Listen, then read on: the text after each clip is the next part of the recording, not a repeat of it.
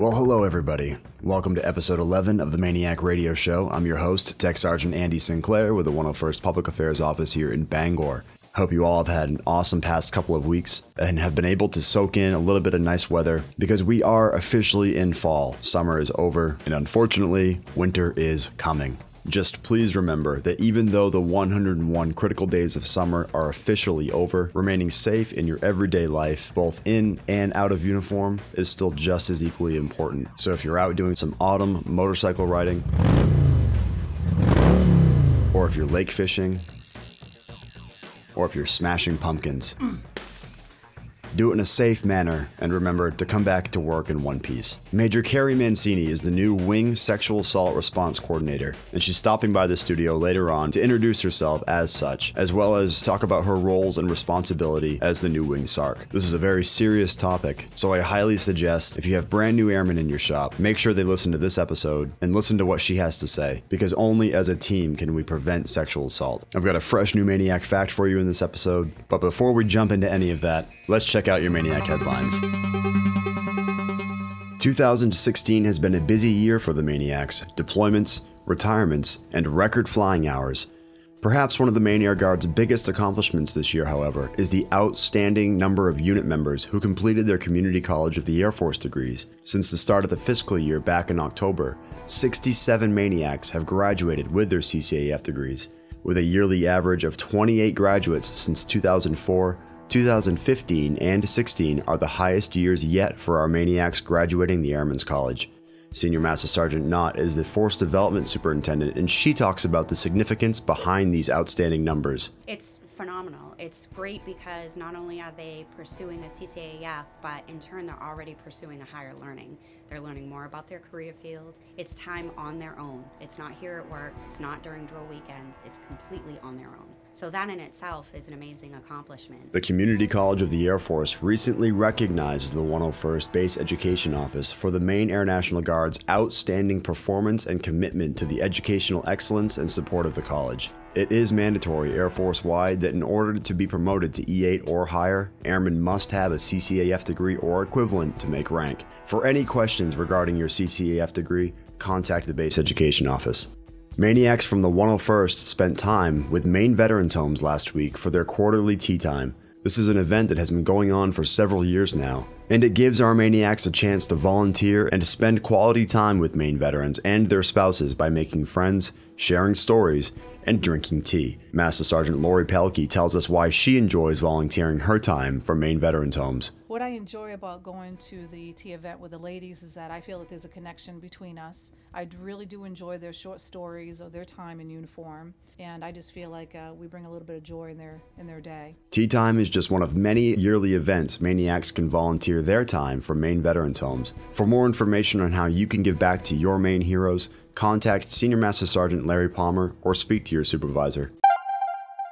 And that's it for your MAINEiac headlines. Keeping you up to date is our mission.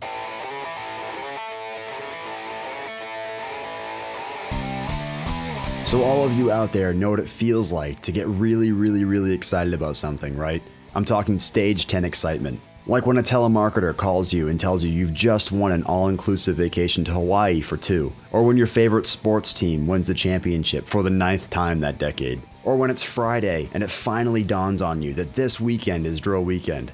You get excited. I'm excited. You're excited. We're all excited, and you shouldn't hide that excitement. We can all be excited together. And you know what? You should be excited. As always, this drill weekend is going to be packed. Some training, some promotions. But to piggyback on what I talked about earlier in the news segment, on Saturday at 1 o'clock in the afternoon, we have another CCAF graduation. More of your fellow MAINEiacs, your military family members, have taken that next step in furthering their education that helps them become more knowledgeable in both the civilian and military sectors. And that's exciting news for you, especially if you're a young airman fresh out of tech school, because that means you're surrounded by professional and very job knowledgeable individuals who are going to share that knowledge and strengthen the workforce. So, to everybody who's graduating this Saturday, congratulations and way to lead by example. We're all very excited for you. Major prize, a major prize! I won, I won, I won! This past weekend, MAINEiacs Charities held another 5K and half marathon that was packed with runners as well as supporters. Although it was a little bit on the colder side, everybody ran for an amazing cause, which ultimately gives back to the community. So I'm sure I speak for everybody who volunteers for MAINEiacs Charities when I say thank you for those of you who ran and participated in this year's MAINEiac 5K and half marathon. Also, really quick, it's been talked about for a couple of months now, but childcare is now available for military members. These are outside agencies that participate with the Air National Guard. If you're having a hard time finding childcare, for example, while you're drilling, you can contact Master Sergeant Heather Johnson for more information. So, as I mentioned earlier, Major Mancini, who's the new Wing Sexual Assault Response Coordinator, has swung by the studio today. She's going to talk to us a little bit about what her job entails, the roles and responsibilities that she has, and the processes it takes for our MAINEiacs if they need to talk to her about anything at all. Major, thank you for stopping by and uh, and taking your time to talk to us today. Sure, it's good to be here. Thank you. Awesome. So, the first question: What what exactly is your role, and and what does it entail? Well, my role as the Wing Sexual Assault Response Coordinator is threefold. One is to make sure that our airmen know that they have someone to come and talk to without restricting their reporting options. They can come and talk to me about something, or they can make a report on assault, or and it can be restricted or unrestricted. Another part of my role is to make sure that our wing members and our victim advocates are current on their training and their credentials and to make sure that we coordinate with the Guard Bureau on various reports, and then also to make sure that we uh, affect a cultural change around the wing so that we can respect all airmen. What would be the process that an airman would have to take if they wanted to talk to you? Okay, so they could come and talk to me if they weren't sure um, what happened and they wanted to just, you know, define what happened without compromising their options. They can just come talk to me and I can help them define what it is and where to go next. Depending on what happened, they might fill out a restricted report with me, which would mean that it would remain completely confidential and uh, no one else has to know about it. We just fill out some paperwork and keep that on file, and then they have an option later to turn it to unrestricted if they would like. So, restricted means there's no formal investigation, nobody in their chain of command is informed. It's all up to the victim at that point. An unrestricted report means that a formal investigation is launched to try and seek justice for that victim and the, the chain of command is notified and anyone else that has a need to know. No one else outside of the need to know is informed even for an unrestricted report. Where's the line when it comes to like so say for example you have a traditional MAINEiac that has a case that happened throughout the month when they're not here on duty and they're not in any sort of status. Is that something they can come to you and talk to you about, not just necessarily when they're wearing the uniform? Absolutely. They can come and talk to me about anything at any time. We're limited on what resources we can provide to them if they're not on a duty status when the assault occurs. But we can definitely provide some referrals and just help get them through the process. I'm not going to turn anyone down. Okay, that's yeah, and that's all good information too. Because out here, as you know, like we have all these different statuses and all these. And we have traditionals and we have full timers and we have people who are on temp statuses. So I can see where all that would get kind of confusing. Yes, it can because they need to be able to prove if they're on a status, they would have to be able to prove that they were on a status at the time.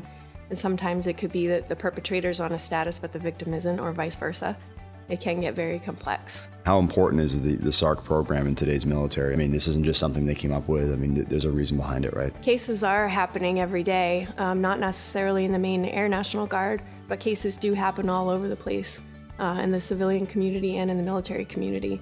But it's important for us to remember that we have a team of people that are ready to help, and also that there are a lot of cases that are occurring that are never reported, even restricted reports a lot of them go unreported. And we have a lot of people in our midst that have been assaulted in the past. So we just need to be sensitive to that and remember that, you know, this cultural change is extremely important for everyone to know that they're respected and appreciated all over the world. Yeah, that's great. And that, again, this this whole program is here to help us out and it's helped to keep the to keep the, the overall goal is to keep the mission going. And in order to do that, we have to have the welfare of our airmen and the safety of our airmen. That's the whole reason behind our program. Piggybacking on what you said about how important the program is, the Air National Guard has seen fit to provide a full time person for every wing. So this indicates how important this program is. And I just went through the initial SARC training a couple of months ago, and they reiterated that making sure that we affect a, a positive cultural change and that our airmen know they're being taken care of and they're always going to be the first priority. Uh, again, Major, thank you for coming in. And again, to everybody else, all of our listeners, Major Mancini is the new sexual assault response coordinator here at the Wing. So if you have any questions whatsoever, you want to stop by and say hello, I'm sure her door is open. Thank you very much. Cool. Thank you.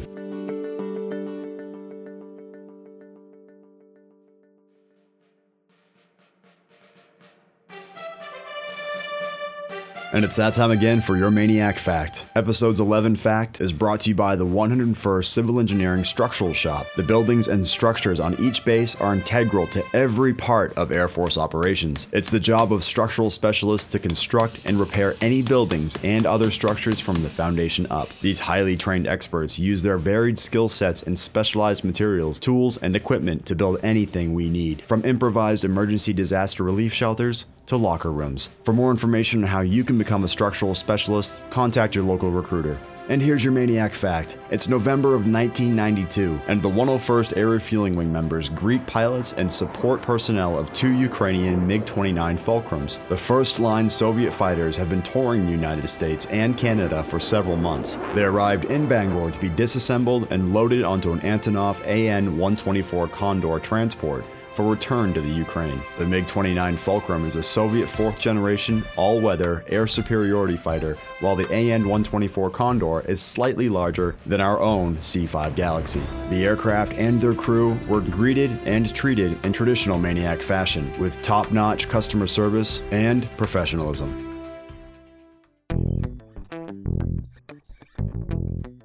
I hate to be the bearer of bad news, but that's all we have for episode 11 of the MAINEiac Radio Show. I'm your host, Tech Sergeant Andy Sinclair with the 101st Public Affairs Office here in Bangor. I know I mentioned the 101st Structure Shop and how they brought you episode 11's MAINEiac Fact, but if you haven't had a chance to watch the latest public affairs video, we put it out last week on our Facebook page. It's a short human interest video on one of the airmen who works here at the 101st Structure Shop. He briefly describes the benefits of joining that career field. So if you haven't watched it yet, head over to our Facebook, which you can search by typing in 101 STARW. That's 101st ARW. And to get to our Instagram page, where you can see daily photos about what's going on in your MAINEiac world, type in that same username by searching 101 STARW. And while you're at it, don't forget to visit the official Vice Wing Commanders page by searching CV.101ARW for both Facebook and Instagram.